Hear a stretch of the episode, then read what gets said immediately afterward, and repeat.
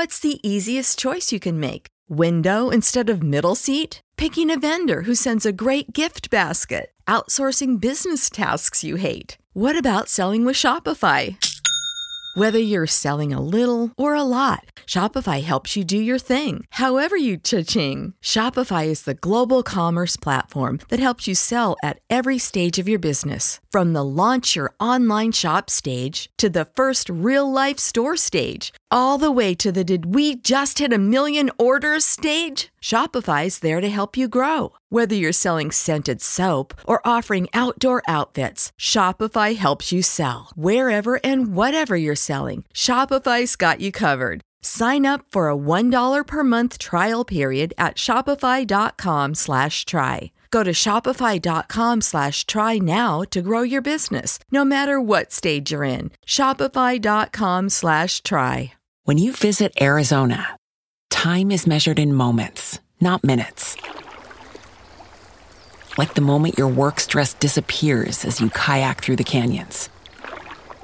Or the moment you discover the life-changing effects of prickly pear chocolate. But nothing beats the moment you see the Grand Canyon for the very first time. Visit a new state of mind. Learn more at hereyouareaz.com. Hello, everyone. Welcome to episode 30.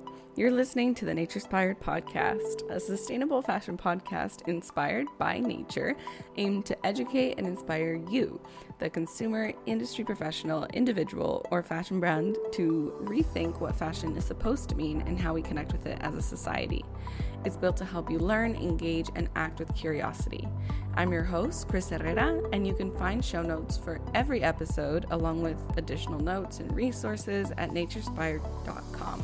In case I haven't mentioned it in previous episodes, I'm going to be doing this intro every time, just in case we're getting new listeners in that want to know what the podcast is about. So I'm going to be doing that intro every time. Today, I'm very excited about this episode because I will be sharing a conversation that I had with Christina from The Vintage Seeker, where we talked all about the pros and the cons of the secondhand fashion market. We also talked about innovation and how the secondhand or resale market contributes to innovation on an industry-wide scale. We talk about the difference between reduce and reuse, and how each of those elements play their own part in the secondhand fashion scene. But before we get into this episode and before I give off too much information, I wanted to just take a quick minute to properly introduce Christina and what she does. Christina believes in the power of small businesses to make a difference in their local community and is proud to have developed a social enterprise that provides a platform for independent shop owners. In October 2022, she launched her newest development, the Vintage Sellers Community, which is a professional development and networking membership designed for sellers to engage and improve their businesses. It provides educational seminars, peer support, networking, and so many other good stuff to help vintage and secondhand businesses thrive. I'm so excited for you guys to hear her perspective on all things secondhand in this conversation. So without getting too carried away, let's dive into this episode, shall we? All right, so thank you so much, Christina, for joining me on the podcast. I am so excited to have you here. Before we get started, could you just state your name for the audience and what you do, and then we'll get into all the fun things about the secondhand industry. Sure. So I'm Christina Urquhart. I'm the founder of The Vintage Seeker and the Vintage Sellers Community, and I connect consumers with sellers via a website, newsletter, and social media community. We talk a lot about the secondhand industry, the people behind it, and where people can find cool things. Awesome. I'm so excited to learn more about The Vintage Seeker and everything about that. But before we do, we're going to talk about the pros and cons of secondhand fashion, innovation, and then we'll dive into what the Vintage Seeker does and any fun projects that you have going on. So to get started, we know the basics of what the fashion core issues are, right? We know that There's overproduction, there's disproportionate wealth, unethical labor practices, environmental damage, et cetera, et cetera. The list goes on. But do you think the secondhand fashion addresses these issues in an impactful enough way to make a difference for the industry? That is a great question, Chris. I have multiple answers to that. I think I'll start by saying that from a mindset perspective, the secondhand industry addresses that amongst consumers. I think that the rise of the industry, or I'll call it the market, the rise of the secondhand market has really changed people's perceptions about what is available to them that already exists in the built environment. So I think it has a lot of people looking at things that they may already have, that they may see that already exist, and give them a chance.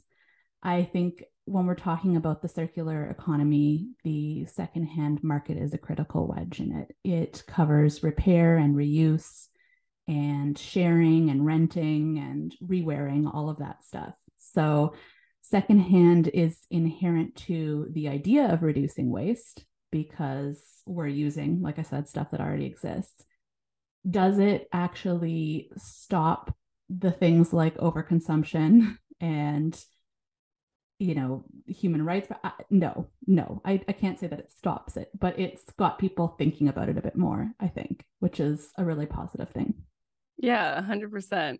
When we talk about the secondhand market, the sector, would you view it, because I remember when it started, there was a lot of sustainability talk about it. Would you view it as a movement, as a sustainability movement, or just another sector of fashion solely focused on profits without addressing the main issues? So I think it depends which part of the market that you are talking about. The people that I deal with are independent sellers for the most part. These are single person business owners that are truly, most of them, very dedicated to the environmental aspect, the sustainability aspect. They want to save stuff from the landfill. They want us to reuse things. They're not coming at it from the same way that, say, a fashion brand might be coming from it. So I think when we're talking about what big brands are doing, you know, I always call it firsthand retail in my, you know, attempt to delineate the two. I think that that has some more questions around it in terms of, is it actually sustainability focused, or is it we're just capitalizing on something that we see, that we've seen has really grown online, like a trend, right? Yeah, you know, they see what the the consumer trend is online. They see the fact that people are buying and selling on all of these marketplace apps, all that kind of stuff, and, you know, to be fair, they want to get in on it. But is that going to lead to less production overall? I don't think so. I mean, I think it's very early days to see if that's going to have any tangible impact on the way that they operate on that level. Yeah, that's a really nicely eloquated way to put it, because that's exactly how I feel. When I was seeing the movement come up, it was first very exciting, but then I would see like H&M launched like their reuse or whatever, it doesn't matter. Rewear, I think it was. Rewear, yeah. And that kind of like, it made me sink a little bit, and then seeing just all these bigger brands doing it, it shows that they're kind of approaching it as a trend, not necessarily, like you said, a necessary step towards the circular system. And what really needs to happen is like reduced production. So yeah, that's really well put. We've talked so far, we've briefly talked about a few pros of the industry. Or the market, just by conversing. But I would love it if you could list out a few of the benefits that you've identified that the secondhand market has brought to the overall industry. Yeah. So, I mean, like I said before, I think that that mindset shift when it comes to sustainability is an important one. You know, I think we have to start somewhere with consumers.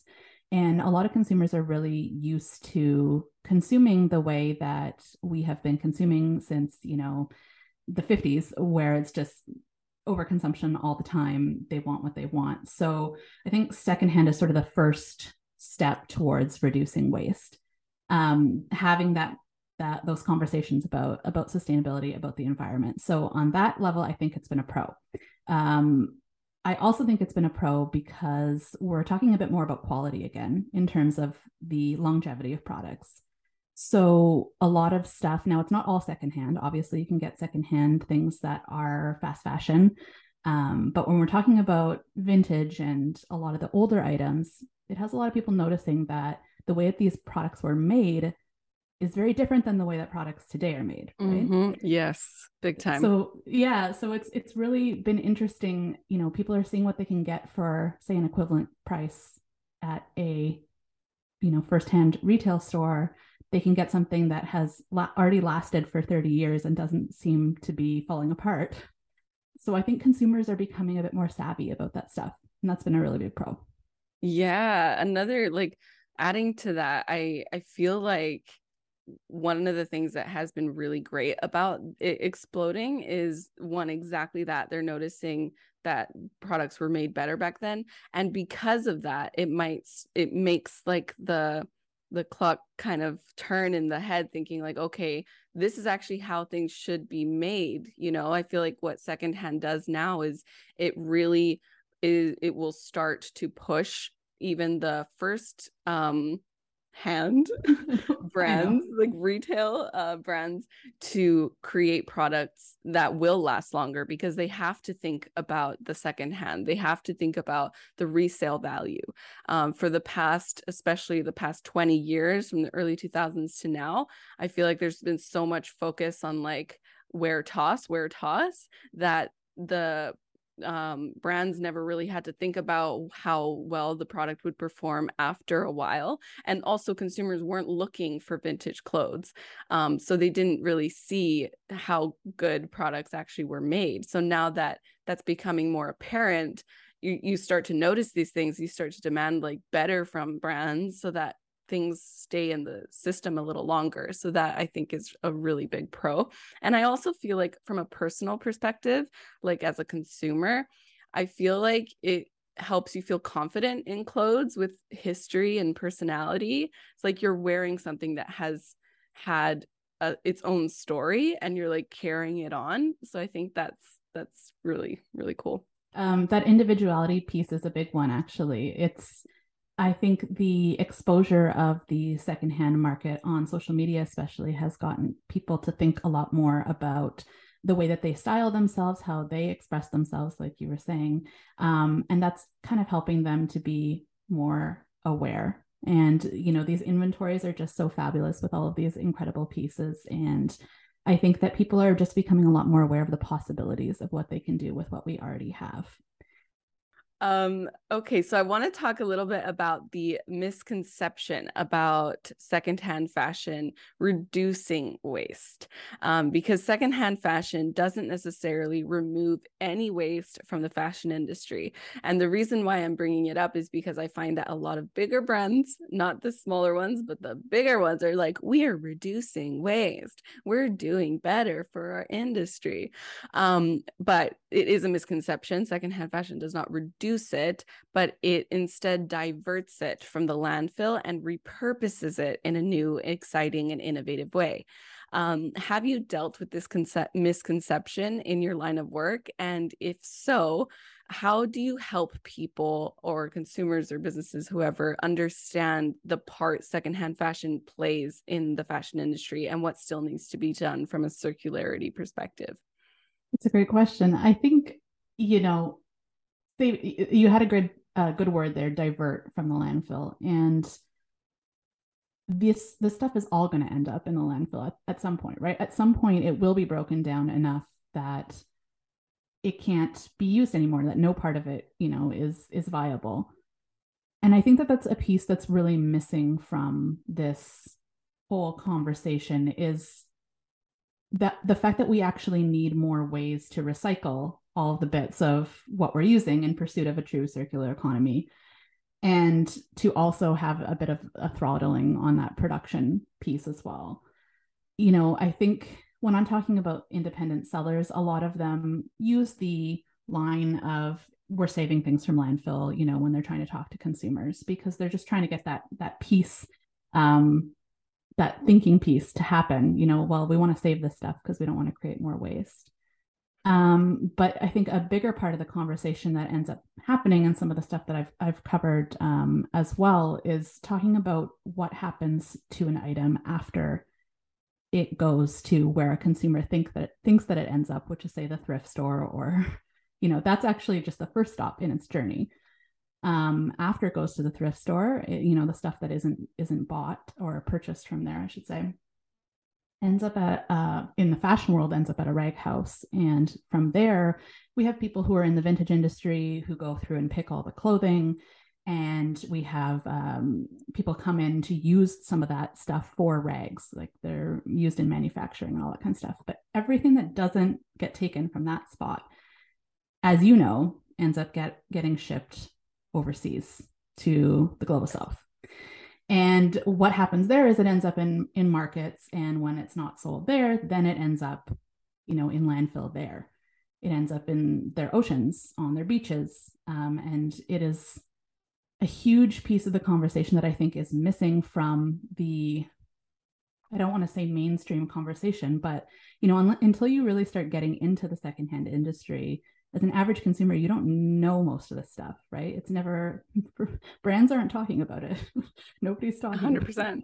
So, you know, I think that that is a critical thing. It's just constant awareness. And I think that we've covered that hurdle of people getting over the stigma of secondhand, because that was a huge thing for a really long time. You know, yeah. People are very much embracing it now. So, okay, what's the next part of the story? Well, we need to talk about the fact that there can be overconsumption in secondhand, that, you know, we actually have to change our consumer behavior in the way that we consume everything. And that doesn't just apply to, you know, when we go to the mall, if anybody goes to the mall anymore, or, you know, whether we're shopping at a secondhand store, it all has to change. Yeah, exactly. One thing that you mentioned there that I did want to point out again, I did talk about this once on another interview that I had with Amy from the Underground, the Vintage Underground in Whistler. But I want to point it out again, because that was a while ago. And that was the waste that also happens at the rag house that's being shipped overseas. That is definitely something that isn't talked about enough and isn't understood. And it isn't something necessarily that resellers can do anything about. That's really something that major brands can do and have a responsibility to invest in, because I feel like what happens first, let's just talk about where it goes. It goes to, like, where you were saying, the global south. It ends up in deserts in Chile, waste fields in Ghana, and in places where normally there isn't the amount of manpower or internal infrastructure or government infrastructure to take care of the waste that is just dumped there by us over here.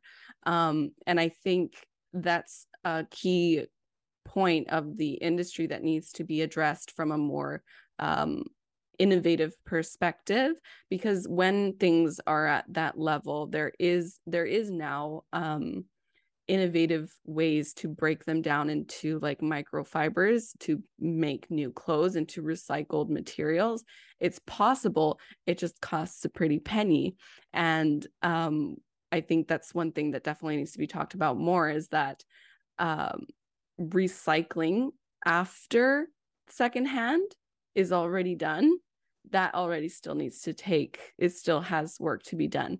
And I know I'm going off a little bit here, but I'll continue because I think it's really important that people understand that even though something is secondhand, there is still an insane amount of waste that goes on in the secondhand industry too, or the market, because there is just an insane amount of waste. There's enough clothes in this world to wrap the world around 80 times. And that's a lot. Mm-hmm. So, like, that's something that I feel like a lot of people forget, because they think, oh, I'm buying secondhand, it's, like, great, which is, it really is. And at this point, it's no longer the consumer's responsibility.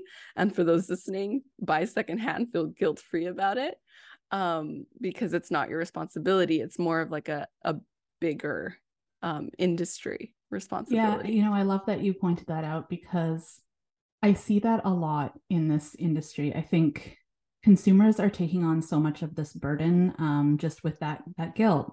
And so are resellers. And it's been played out on social media. If you follow any of this stuff, there have been some vitriolic conversations between resellers and consumers, but nobody's turning around to the brands and nobody's turning around to the government to say, hey, you know, where's the industry in all this? Where are you to help with some of the stuff that's happening here? A lot of these independent people, they're just trying to make a living in the world that we live in, you know? And I think there is this tension where they don't want to be part of the problem of overconsumption and waste. They're passionate about the environment, about saving things. So many of them are thrifting things for their own shops, racking, hangers, reusing packaging when they ship items. And I really admire that. And we don't see that on a higher level. And that is so troubling to me, the fact that consumers walk around with this horrible feeling about consumption and climate change, and everybody else is just doing the same thing that they've been doing for the last 50 years, you know? And 100%. And while we walk through life feeling guilty, the ones who are banking in the billions are sitting there in probably a place filled by nature because they can afford it and having no problem. So I think that's one thing I noticed even when I started my sustainable fashion journey was the guilt I felt as a consumer. And now I'm like, it's not my responsibility fully. It is my responsibility to do what I can and to change my own behavior. And that's it. There's not much that I can do after that. So I think, yes, that's very important. What needs to be done from a consumer perspective is to call on brands and regulators as well to make fast fashion regulation a thing. You know, I feel like, and we need regulation that reduces production. And I hope with the New York Fashion Act, that makes some changes, but that's still underway. So yeah, I feel like I'm going off topic, but you know, I feel like that's very important to mention. No, I agree. I think, you know, people need to demand better of brands especially when they debut a resale program. What is that really for? It's, you know, it's part of their business model. It's a new revenue stream. So exactly, you know, I do like what you said earlier about the fact that, you know, maybe it'll change the way that they produce eventually. I don't know. That remains to be seen, but hopefully. I'm going to switch directions a teensy weensy bit. And I want to talk about the recent ThreadUp annual report for a second. So it's ThreadUp's 11th report, and they've shared some pretty interesting information about where the secondhand sector is going. For those of you who haven't read it, I'm just going to say a few key points about the report before we get talking about it, so you all are on the same page. So according to the report, the resale market has tripled in sales between the last 10 years, from occupying only 3% of the total market share in 2012 to occupying 9% of total market share in 2022. Keep in mind, these are US-based stats only. And this report suggests that we could see this sector double from its current percentage up to 18% in the next 10 years, and is expected to be nearly a 90 billion market in the next 10 years, growing faster than any other channel. What are your thoughts when you hear those stats? Do you think that analysis or prediction is a good thing for fashion, or does it kind of start ringing some like warning bells? I mean, there's some warning bells from a consumption perspective, I think, when we're talking about, you know, the way that we tend to grow in our society, the way that economies tend to grow, the way that markets and industry tends to grow. From my perspective, as somebody who works with independent sellers, I'm, of course, happy to see the growth of the market. You know, the fact that this is something that's viable that people can do for a living is really important. You know, the fact that there's enough room for all of these people. And I think that beneath that is the troubling fact, which is actually just that there's that many clothes available, that so many people can do this, you know, full time. So it's sort of a mixed bag. It's a double-edged sword for me, all the metaphors, I guess. But I think overall it's good, especially when I look at those pages in that report and I see the secondhand portion of people's closets. They have this great little analogy of how much of people's closets are comprised of secondhand versus firsthand, or versus the stuff that they've bought at consignment, and all these different. And when I see secondhand growing and the fast fashion piece staying stagnant or decreasing over the next 5 to 7 years, those are the things that I like to see. Yeah, that's true. There was a small thing that you mentioned there that got my brain whirling. And you mentioned how the industry views growth. There's an issue with how the industry views growth. And that in its own is something that I really wanted to mention, because that is one of the warning bells that goes off in my head too, is like, wow, it's very concerning that means that there's going to be so much waste. And I think the solution to that is the industry, I feel like, needs to focus on the degrowth, which broadly means shrinking rather than growing, for those who don't know what that term means, so that we can use like less energies, less resources, and whatever. And I feel like when the fashion industry thinks of degrowth, they think that doesn't mean no financial gain. They think that means that the industry doesn't advance. And that's just not true. There are ways that we can change the methods that we measure growth from solely considering the sale and resale of physical products that produce astronomical waste, to looking at different ways that can advance the industry. Like, I'm going to get very digital and futuristic for a moment, but a way that we could even like make fashion still feel like you're connecting with it and still grow and still be profitable is through digital fashion as well. I find that has been a huge thing that is going to keep growing as what's the digital world thing called? Is it the metaverse? Web3, metaverse, all of it. Yeah. Yes. Like Web3, metaverse, all of those things. There's ways that we can create community and build really great fashion designs and have a really nice fashion industry growth, both financial and from a consumer perspective, in a digital way without producing so much growth. So I feel like when I look at that stat, the whole thing, the whole industry as a whole, I'm looking at okay, where's the digital sector? We need to see that grow and see the physical products decrease, because that doesn't necessarily mean that we will run out of physical products. There is enough to go around. Yeah, it's interesting you pointed that out. I always approach Web3 and the metaverse or whatever as I don't mean to sound so flippant, but I approach it with a bit of arm's length, because when we talk about growing digital, we're talking about the infrastructure that we need to make that happen. That generally means mining and all kinds of things that need to happen to have servers and batteries and all this kind of stuff. So it's tricky when we're talking about replacing one thing versus another.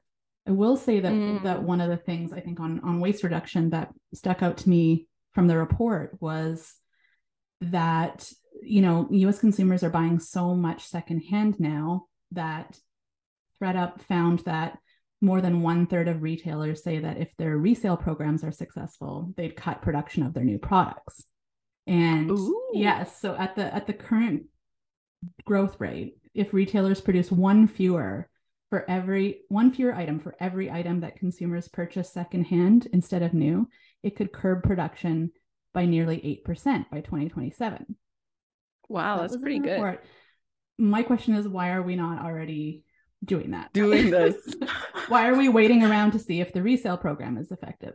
So I think that's the piece that, again, comes back to the onus being on the brands a bit to say, hey, you have the statistic, we came up with this, let's action this instead of, waiting around. And that's a huge mindset shift that I think is, like you said, not up to the consumer, unfortunately. 100%. Yeah. And I think, the brands definitely have the responsibility there. And when you get really into the operations of businesses and stuff like that, I feel like bigger corporations and stuff, it can get so much more detailed on like what the issues are that are actually producing these issues or causing these issues. And a big of them is also mindset, but from a leadership perspective. And it's usually that like, oh, but we've been doing this for so long. This has been successful for so long. I don't want to change. And usually the way that the world works right now, the older you get, the more seniority you have, the more power you have on making really big decisions. And that has a huge impact on the industry as a whole, because if you're operating a multi-million billion dollar corporation with a mindset that you started with 25 years ago, it's hard to build innovative models and changing the way that you work because you're so used to going about it a certain way, and it's been profitable that way too. So thinking about a different way of profiting that could potentially be a pro, could potentially be a con for your revenues, and can put you into shit with your stakeholders and stuff. It's frightening, especially for people who have been there for years and years and years, but it's absolutely essential. And that's not an excuse. No. Yeah. I mean, I think that's why the circular economy is so hard to realize in a way, because it's a circle. It's not that pyramid that we've been used to with somebody at the top. It's everybody working together from different streams, people at 100%. Every point in the process. So, yep. Okay. I want to bring to our attention another thing I want to talk about, and that's innovation. I have my own ideas of how secondhand fashion can bring innovation to other sectors of the industry. But before I ramble, I'd love to hear from your perspective first. So are there any ways that you believe secondhand fashion could drive innovation to the fashion industry as a whole? Yeah, so I think that's a big question. It's probably going to have a bit of a big answer. I think on a sort of micro level, when we're talking about what already exists in the industry, we're looking at a lot of upcycling that we've seen happen. There are more and more shops offering it. It's very big on social media to change, fashion pieces into something else. So from a techniques perspective, that's something that is really nice, because we're looking at things with new eyes, right? Fresh eyes. We're finding new ways to use them, finding ways to make sure that things don't go to waste. On that same line, I think, when we're looking at vintage garments, especially, they're got better construction. And I talked about it earlier, but people are taking notice of this stuff. And, small makers are using some of these techniques that were popular 50 years ago. It's becoming, something that they're using themselves on new items. I think, when we're talking about mindset again, that rise in popularity has, made people think twice about a lot of stuff. Millennials and Gen Zs are very big proponents of the environment and sustainability, and it's got them thinking a little bit more about their consumer habits. So that's another piece of innovation, sort of on a more, I guess, mind level. I think from a technology perspective, we talked a bit about technology and digital things, but the pandemic saw a lot of people hopping online to sell in a way that they never really had before. And that's led to all kinds of new technological innovations when it comes to resale platforms and e-commerce and peer-to-peer exchange, auctions, apps, all this stuff. These brands are now embracing a lot of this stuff. So we've seen a lot of innovation in the way that fashion is consumed and the way that it's offered to the consumer. So again, I'm not confident that when the dust settles, that'll actually be a waste reduction thing, but it's been innovative for the industry. And yeah, for sure. Sorry, go ahead if you have some. No, actually, mine was very similar to what you were thinking about upcycling and like patchwork and reworking no longer usable or pre-existing garments or torn textiles into completely new designs.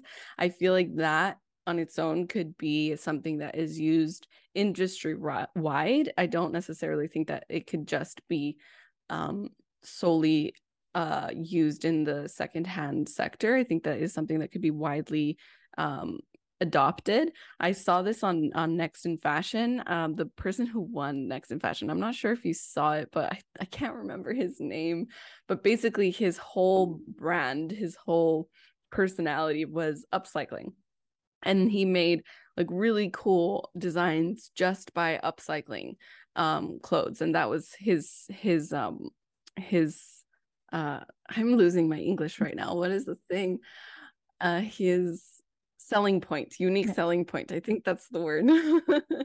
And I think brands can take from that and they can create like upcycled or patchwork style collections from the cutoffs from their production lines and taking back old clothes and reworking them into new ones, kind of like what you were saying that the secondhand industry is already doing. I feel like that mindset or like that production system can be reworked and also like taken into different sectors of the industry from a more like bigger scale, because the amount of offcut waste that isn't gone to dead stock, and we're talking fabric, we're not talking end of like the production, we're not talking a final garment. If we're just talking about the fabric waste that gets cut when you're on that big, line and there's all these different fabric pieces, that could be set aside instead of tossed, because it really is tossed. It can't be used and sold anywhere else. That could be set aside and brands can have like an upcycled or patchwork collection from the offcuts. And it's also showing the whole industry that there are better and more innovative sewing techniques and garment making techniques, like you were saying, out there that can require less material and less waste. So even if it's not directly, the secondhand market can influence the industry to reduce waste on a larger scale. That's kind of what I was thinking. Yeah, no, I think that's a great point. And I think it just speaks to the fact that the secondhand market and the fashion market need to be a bit more closely entwined than they currently are. I think we're seeing some of that happening when we see brands doing their own resale programs, like I said, but really taking some of the ethos or the mindset of the people who are in big players in this secondhand market and really working with them and getting their ideas. I'd love to see some of those secondhand brands. And there's big shops out there who could be working with these, leaders in the fashion industry and, doing partnerships and collaborations and giving them ideas on how to do exactly what you were talking about. So I think it's still early days where we are seeing, innovation when it comes to the business model of these brands as well. The fact that they're even dabbling in secondhand at all, was basically unheard of a few years ago. Yes. It was very, very rare. So, hopefully it will turn into building more sustainable products and really pushing the needle on those climate change goals, but we shall see. Yes. I hope so. Okay. So we're coming to the end almost. And I really am excited and really want to talk about The Vintage Seeker. I've been following your work for a while and think what you're doing in the resale market is incredible. So I'm excited to talk about what you do. So I want to start by asking, how did you get into the market to start? What was it about secondhand that kind of like pulled you in? Yeah, I guess that's probably a long and not that interesting story, but I've just always, been a shopper. I think really and it wasn't on the fashion side at first, I'll admit. I'm a plus size woman, and I found it very difficult to get into vintage fashion a few years ago, even. There's been a lot of change since then. There's a lot of brands who are offering more options, but I did come into the market, I guess, from the decor and furniture side. So, I've just always been a consumer. I think the thing that drove me was just realizing that I didn't have to pay for stuff that falls apart at IKEA anymore, and that there was stuff out there that was really well made and cool. So I've been a consumer for a long time, and I just kept kind of clocking all these experiences that I had, whether that was with customer service or just building relationships with my local vintage sellers over time. And, how I ended up starting this was I was a B2B magazine editor, and I'm a business journalist by trade. And I just, it was the pandemic, and I had a lot of creative energy that I needed to put somewhere that wasn't at the time. I needed to create some boundaries with my job. So like a sensible entrepreneur, I was like, what's one more job? It was just a niche with a need. So I started this, and it was kind of like, if I don't do it, I will always regret it. Oh, I love that. I don't think that's not interesting. I think that's great. I am big into like vintage furniture and stuff like that, and remaking it. Oh my God. It's like, if I need a garage and I need a house with a garage, so I can just remake stuff. Yeah, it is very fun. I like to, I've done a few things myself, but now I'm just like, other people are more skilled. I will get them to do it for me. Yeah. What's the thing that motivates you to help resellers in the vintage market grow? Yeah, I think I'm passionate about the secondhand industry as a longtime consumer, and about building communities that deliver value through the exchange of knowledge and connection, and of course the power of information just from my background. And so I'm able to do all of that with the Vintage Seeker, while also championing small business. That's my favorite thing. I love to go out and support my industry at markets locally and to cheer them on. One of the things that doesn't get talked about a lot in this industry, at least in terms of independent resale, is so many of these vintage sellers and resellers are women, or women identifying, or non-binary. They're LGBTQ+, they're people of color, and they're just the non-traditional business owners that you think about when you think about who owns a business or the word entrepreneur. So the fact that I have this platform that I can help to amplify their shops and introduce them to shoppers, introduce their work to a wider audience, is really what drives me. I love that. So how can listeners support? How can they support your business? So you could check out our website, thevintageseeker.ca. We're going to have a new one soon, like I said. There you can subscribe to our newsletters. We have one for sellers specifically, and one for general interest shoppers. So that's at thevintageseeker.ca/subscribe. You can follow us on Instagram at the.vintage.seeker. And if you're a seller and you want to meet other sellers and level up your skills, you can visit vintagesellerscommunity.ca. Awesome. Okay, so as you can probably tell, we are wrapping it up. I have one last kind of related, kind of not question to ask before we wrap it up, and that is, what is the thing that you're most grateful for in your work? Wow, that's a big question. And it's on a nice note. Yeah, I think I am grateful to have met so many incredible people who love what they do. The fact that I get to help them share their stories and talk about what they do is really important to me. And I really think it's important to shine a light on the secondhand industry, the people behind it, and talk about how they contribute to sustainability, of course, meet people like you. Who are, secondhand industry adjacent. And yes. It's been an incredible experience, doing what you love to do, publishing content about something that you love. I can't really think of much better. Awesome. All right. So we're going to leave the listeners with that. For those listening, thank you so much for joining and listening to our conversation. If you have any questions about how to get involved in the vintage seller community, or have questions for Christina, I will leave all her links in the show notes for you to check it out. And if you have any questions for me, you know where to find me. And with that, thank you so much. And I'll see you all in the next one.